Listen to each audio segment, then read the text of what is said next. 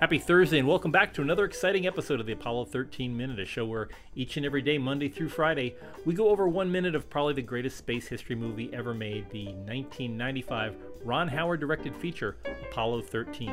I'm one of your hosts, Jim O'Kane of T V dads dot com. And I'm your other host, I'm Chris Henry from the E A A Aviation Museum. And gosh, we're going over all the bad news that uh, press, uh, yeah, Public Affairs Office should not be talking about in public, but, you know, this is all off the... Uh, off the uh, off the record, and just, you know, filling in everything that can go go wrong. Um, the thing that bothers me with this is, shouldn't, if somebody's covering Apollo thirteen, shouldn't they know what's what's going on? I just I, I think it's people like Cronkite and, and Jules Bergman and, you know, all these guys. They train. They actually went on training uh, sessions with the astronauts, so they, they they know everything that's going on. I don't think they could fill it in, but of course we do need the exposition for. Uh, people who, you know, weren't even born yet when this uh, when this was all going on. You know, I missed uh, I missed that generation of newscasters like Cronkite or uh, who was uh geez who was later on here. Uh, uh, well, we had Jules Jules Bergman and, uh, and who took on over after Cronkite. Cronkite would be Dan Rather. Dan Rather. I mean, yeah. Like there was just something regal about uh, about those guys, you know, and. Uh, I don't. I can't explain it. I just you, you just knew. Uh, I don't know when when well, they you, when they you, spoke, you knew you were getting like. You just, felt you felt like the you felt like they'd done their homework. Yes, you know, sometimes yeah. when you hear people reporting on things, you think they were handed a press release about ten minutes before, scanned it once, and said, "Yeah, I know what I'm talking," and they don't even know. You know, maybe the pronunciations are off. Right. Um, right. So it's it's frustrating. I mean, there are. I, I have to say that, you know, it, for general.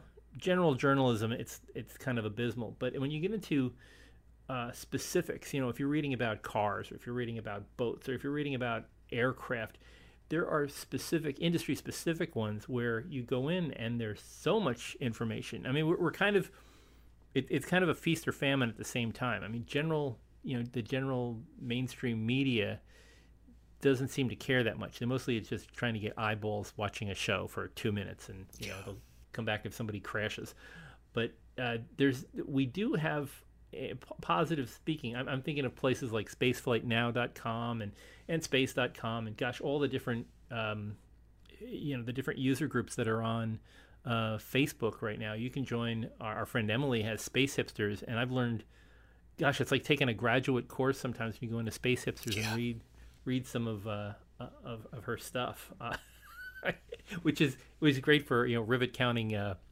modelers. I don't know any of those people, but you know, it, it's uh, it, it's just it's fascinating that we have this just incredible feast of of information. But yeah, but out, out in the regular world, if you don't know about the stuff, the people that are reporting on it don't know about the stuff like, like they did back here in the in the seventies. Yeah, it's just I don't know. Yeah, it's just different. And uh, you know, growing up, my parents uh, and grandparents were uh, Dan Rather guys. Like that's who they, that's who I grew up with. You know, in, in our house, I just remember Dan Rather reporting on everything. You know, if, yeah. if it happened, yeah. Rather was there. You know, and uh, and I'm sure if for you it was, you know, some of these other uh, newscasters. It, it just uh, there's just something different about that. I, and I'm not really knocking the the current ones. It's just I don't feel like that. Exists right now, you know, like yeah they, they don't they don't seem as well informed as those guys were in the past, and and a lot of them were I mean, like, you know, Cronkite, he was he was World War Two era. He'd been, you know, he'd been a war correspondent. He'd, he'd worked with Edward R. Murrow, and he was like right on the right on the front lines reporting, you know, reporting from things at, at, you know, bleeding edge technology, getting stuff on overseas radio and things. So he definitely had a you know, a vested interest in these things because he knew he'd been a veteran of, of all these different news stories. And I, I don't get that feeling, you know, I, I don't, I, I get the feeling from the mainstream that you're just mostly getting commentary instead of uh, reporting. It's it's frustrating. And I, I know I sound like an old, old guy when we're talking about this. But in my day. Yeah, yeah you know, know we, these guys knew what they were talking about. Um, well, and I thought it was interesting when they show there's that. So the Apollo thirteen episode of From New York to the Moon, which focuses mainly on the media coverage. Yeah. You know, I thought it was interesting. They kind of touch on that where, you know, they've got Lane Smith, who's, you know, I think that's the name, Lane Smith. Yeah, uh, that's right. Who's, who's, you know, kind of the Cronkite type guy, who's close to the astronauts, who, like, knows them by the first name basis, spent a ton of time with them, you know, knows, you know, Deke Slayton, all these guys kind of inside and out. And then there's a new guy who just simply wants the news story, and that's it. He doesn't, he doesn't, he doesn't really care about making the ties or the bond. And, and that, that does uh, certainly exist. Yeah, yeah. I mean that that uh, his uh, his character Emmett Seaborn is kind of a an amalgam of all those, you know, the Frank Reynolds and the and the Jules Bergmans and the they they had developed uh, yeah they, they had like they were like Herb Jefferson is here in this in this thing they they had a, a knowledge of all the backroom people. They knew people like Chris Kraft and they knew uh, Gene Kranz, and they could, you know, buttonhole them in the hallway and say, what's going on, what do you you know.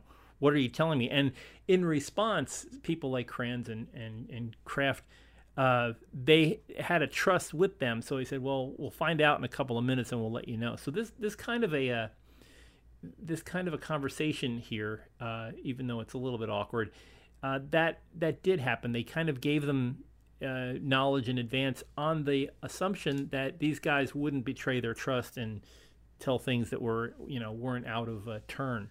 Um, One of the things that was back then, especially, I mean, it's it's a difficult uh, part, but the uh, you know the family problems that astronauts had. A lot of the reporters were well aware of, you know, the infidelities on the road and and uh, and different marital issues, but they didn't report on it because, well, for one thing, their their audience probably wouldn't enjoy hearing about that, and for another thing, they they kind of had a, a vested interest in keeping the space program going. It was worth reporting about. So bringing up all the uh, foibles of the people involved uh, wouldn't be in the best interest of either the journalist or the uh, or the astronauts that, that they were going to be talking about.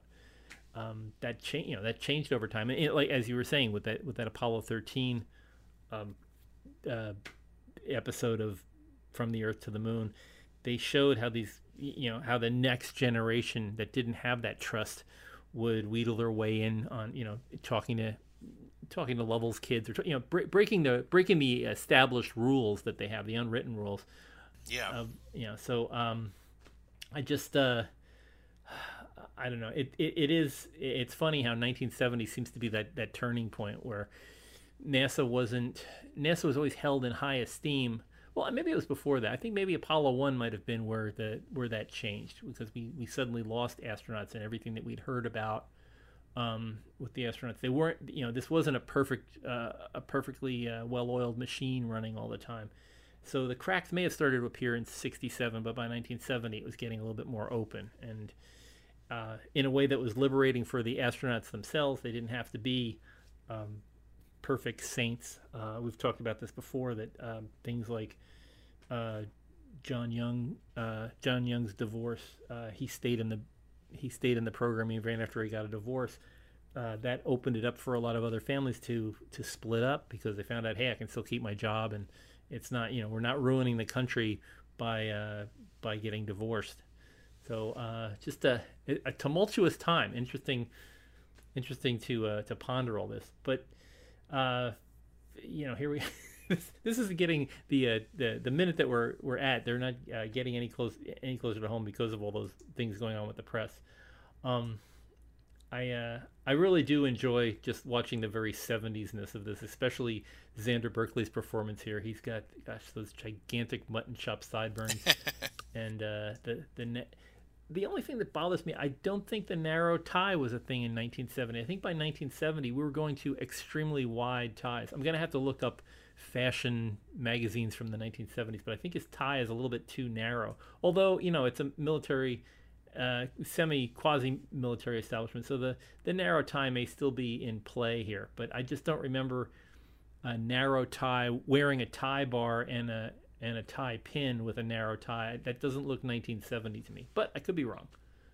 That's interesting. It uh, maybe it's be- maybe they. I, I know they always kind of joke that some of the some of those guys uh, weren't maybe as as hip to the yeah. trending. Uh, you know, so maybe they were slow to change over or something like that. You know, I, yeah. I love it. My one of my favorite clips in a documentary is in the Heroes of Mission Control documentary. And they talk about, you know, like the, the men of Mission Control were, you know, were were smart engineers with, with pocket uh, protectors. And they have about four or five of them in a row that are like, yeah, we never had pocket protectors. And then they actually found, like, era pictures of each one of them sitting there with pocket protectors. It's really great. Wow. Yeah, it's, uh, I mean, it, fashion wasn't fashion wasn't on their forefront, and most you know most of them are ex-military, so it was like, if I wear a white shirt and a black tie, that's as good that's as good a, a uniform as any. Might as well wear it. And I think they probably all looked around. It's like, what everybody, what is everybody else wearing? I'll I'll go with that. Chris, I think you spoke earlier about how the different formality and informality of going to uh, A T C for the first time that we were. Oh yeah, yeah. The um, the first time I worked in a tower, you know, I was.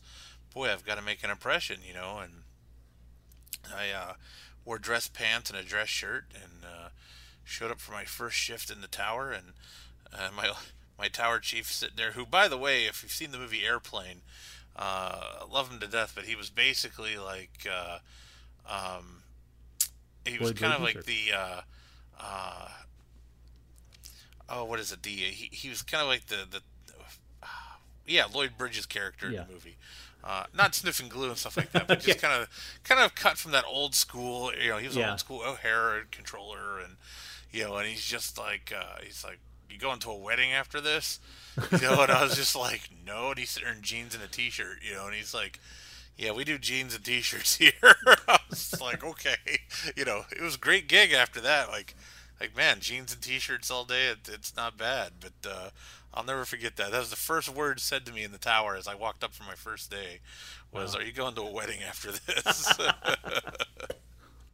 Wow. Yeah, it, it's funny. It's even it, it's interesting to see the corporate culture of, of NASA versus other places. I, I was always kind of shocked when you went from, you know, you look at even the, the Man Space Center right now, when you when you look at the uh, uh, space station controls, people there pretty much wear button-down shirts. They might not wear a tie, but they'll they'll generally business casual, I think, is is the best way to describe it. But then they'll cut away to when uh, you know when the Mars landers are or were landing at, at the Jet Propulsion Lab laboratory is running it in Pasadena, and it's the California culture. They're all wearing black T-shirts with "Go NASA," "Go J P L" on their you know, on their shirts, and there's uh, fellows with mohawks and things, and and gosh, everybody at a At SpaceX, they're either wearing. It, it looks like, like you just walked into Applebee's. They've ever got, if you've ever got a, uh, uh, you know, a three-button uh, polo shirt, or they're wearing a uh, black T-shirt that says SpaceX on it. It's just very, yeah, yeah, very different attitudes. But maybe that's just the California culture creeping in. Yeah, that could be, and uh, you know, and I, I think there's, there's, I think that's okay. I think I also think kind of a, you know, a. a khakis and a polo are kind of the uniform of today anymore. you know yeah. so yeah um, it's, it's a it's a different world. I went to a uh, I went to a Catholic private high school, and we always had every, every day except I think uh, September and June we were allowed to wear like just a button-down shirt, um, but from like October October through May you had to wear a shirt, a tie, and a jacket, and it's It was like, you know, that it wasn't, you could wear whatever shirt, tie, and jacket you had to wear, but it was, um, I, my wife would make fun of me because I, I used to always, if anywhere we went, if it was ninety degrees out, I'd have a tie and I'd have my, you know, a shirt buttoned up and a tie if I were go, if I were going somewhere. And she's like, you're the only person I know that never loosens their tie. And I was like, it's just, sorry, it's just habit. I'd be yelled at by a nun if I loosened yeah. the tie. Are you crazy? So, um, old habits die hard. yeah, yeah, but uh, I I don't remember. I mean, I, th- I think I wear I've worn the only time I wear a tie nowadays is at a, at a funeral or a wedding. I think that's oh, the only time. Yeah, if you see me in a tie, someone's dead. I'm just I'm just letting you all know right now, you know, or someone's getting married. One of the two. That's it. we I had a uh, there was a generational difference between uh, my dad and and myself.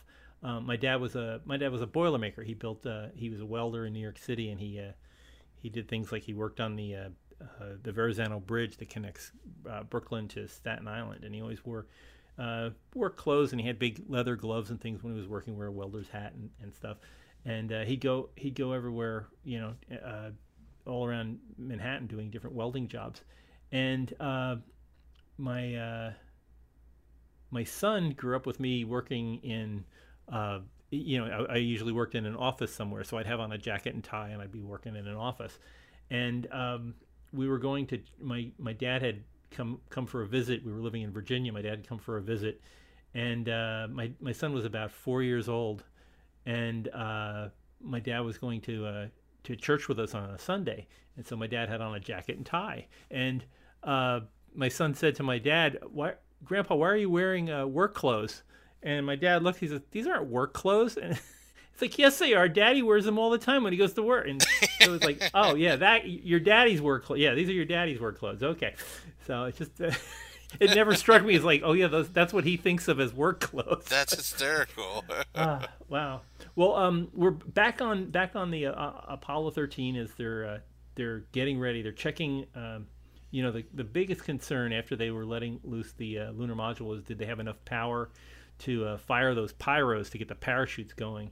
And uh, this is true that the uh, the batteries, the battery banks that they had there were kind of iffy, so they uh, uh, they tied both of them together in series so that they would have enough power to make sure that after reentry, it it could still, you know, the the batteries that were running the entire uh, thing also had to power the uh, uh, the pyros, so they cut the they cut as much power as they could out of the instrument panel, tied all the batteries that they had together so that when the, when they find the the last thing that they needed it for after running the reaction control system as they were reentering the the atmosphere, uh, the last thing that it would have to do would be to fire those uh, uh, those parachutes. And you know, technically that was the second to last thing that uh, that Apollo thirteen would do. The last thing they really needed electricity for was to inflate the uh, if they landed upside down, or what they called uh, stable two, or, or the uh, the pointy end of the, the pointy end of the command module was underwater.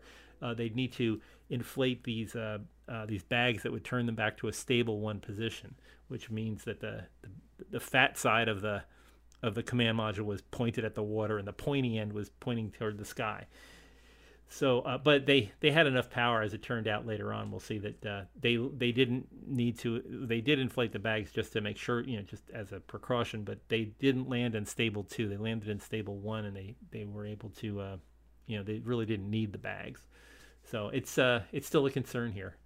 Um, I can't figure. You know, it's it's funny when when I watch this part of the movie, I know that they're saying everything out loud, but I can't figure out if the audience, if you don't know about Apollo systems, if the audience knows what they're talking about or why, or do they need to? It's like, oh, these guys are talking some tech talk and blah, you know, it's like, it, it's, it's like watching Voyager and they're talking about inverse polaron fields. It's like, oh, that sounds dangerous. You know, I, I, I just, I, I'm never sure if just the general audience picks up on what the, what the heck they're talking about. Um, But it's it's beautiful stuff. I enjoy I enjoy this particular this particular minute here. Um, the uh, the last thing that we get to is the uh, uh, we're looking at uh, weather, and uh, or I'm sorry, not weather. We're looking at uh, that they're coming in a little bit more shallow than they were expecting, and it's it's mostly just they they, they knew they were going to be coming in very shallow anyway, but it, it, they're they're still in within the reentry corridor. It's just on the outer edge of the reentry corridor. Um, I don't. Uh, it's like I think that it's a little bit more. Uh, it, it's a little bit more safe than what they're letting on here. Uh, they would have liked to have had it better, but uh, it's it's not as not as critical as uh, as they're letting on in the movie part here. So, um, gosh, we've been in this. We've we've been through the, th- these past five minutes. I think have been so slow in what's been going on. It's difficult to talk about a lot of these uh, these things. Uh, but you know, it's it's always it's still even after I've watched this. I don't know. If, we must have watched this movie a hundred, a hundred times, but it's still you still wonder if they're gonna make it. That's how it's like watching the Titanic sinking. You know, if you watch the movie Titanic, you're like, well, maybe they'll make it this time. Or, um, It's, it's very true. And if you watch it backwards, they actually come up out of the water. Yeah. and uh, yeah, and uh, Jack uh, and Jack and Rose part the closest of friends. It's like, oh, yeah, exactly. Yeah. It's a happy ending backwards. Yeah. Uh, what a what a movie. But uh, anyway, this is a this is a good week. Uh, we do have a show note coming up. Uh, we have um, can't talk about it right now, but we do have some really amazing guests coming up. And if you're listening to this in the far distant future, long past uh, the plague year of twenty twenty, this won't sound like a jump at all. So just listen to the next episode. But uh, our next tomorrow's episode that, w- that we've scheduled for Friday, we're actually going to move that Friday episode to the following Friday. So if you're expecting to listen to this on July tenth, get us get come back the following Friday, J- July tenth, uh, twenty twenty. Come back the following Friday, and uh, we are. I, I can say this is one of the best guests we've ever had. Would you agree, Chris? I I, I agree. It's, yeah, it's a pretty epic guest. Yeah, it's going to be. Yeah, this is a guest that you will you will have be be thankful for waiting for, and I we appreciate all the people that are have been hanging on with us with all of our stop and go uh, actions over the past two years of getting this show going. But we're we're in the home stretch, and we really want to bring you the very, very best guest. And I I can't tell you how how many of these guests that we're still. It's just I can't talk about it right now because a lot of this it's still up in the air for us. We're not sure when everybody's going to land. But in the in this next week, we're trying to get a bunch of big guests all lined up for you so that you'll just be pretty much saying "wow" every time your podcast uh, starts, and you hear those, you, you hear that uh, piano music uh, kicking in. So, uh, thanks for being patient with us. So we will return uh, not the tenth of July, twenty twenty, but we'll be back July seventeenth, twenty twenty, with uh, fingers crossed, a really, really, truly amazing guest. So, uh, so thanks for hanging in there with us. If you would like to talk to us or complain or, you know, argue about how, gee, they never come in with stuff on time, we're always available on social media. Please visit us on uh, Facebook at the Apollo thirteen Minutes Mission Control, on Twitter at Apollo thirteen Minute, uh, or, you know, if you haven't listened to any of our, pre- this would be a good time now that we're kind of on this micro hiatus. Uh, this would be a great time to listen to all uh, previous one hundred twenty-three episodes. So go back and pick some of your favorite episodes back then uh, and listen to them uh, on apollo thirteen minute dot com, apollo thirteen minute dot com. There are a lot of great shows there, and we're, I, I can promise you we're going to have some really amazing shows coming up for our finale. Thank you for hanging in there with us. Uh, looks like, as we were saying, it's going to come up with a loss of uh, signal in about thirty seconds. So we will see you here next Friday, July seventeenth, twenty twenty, on the Apollo thirteen Minute.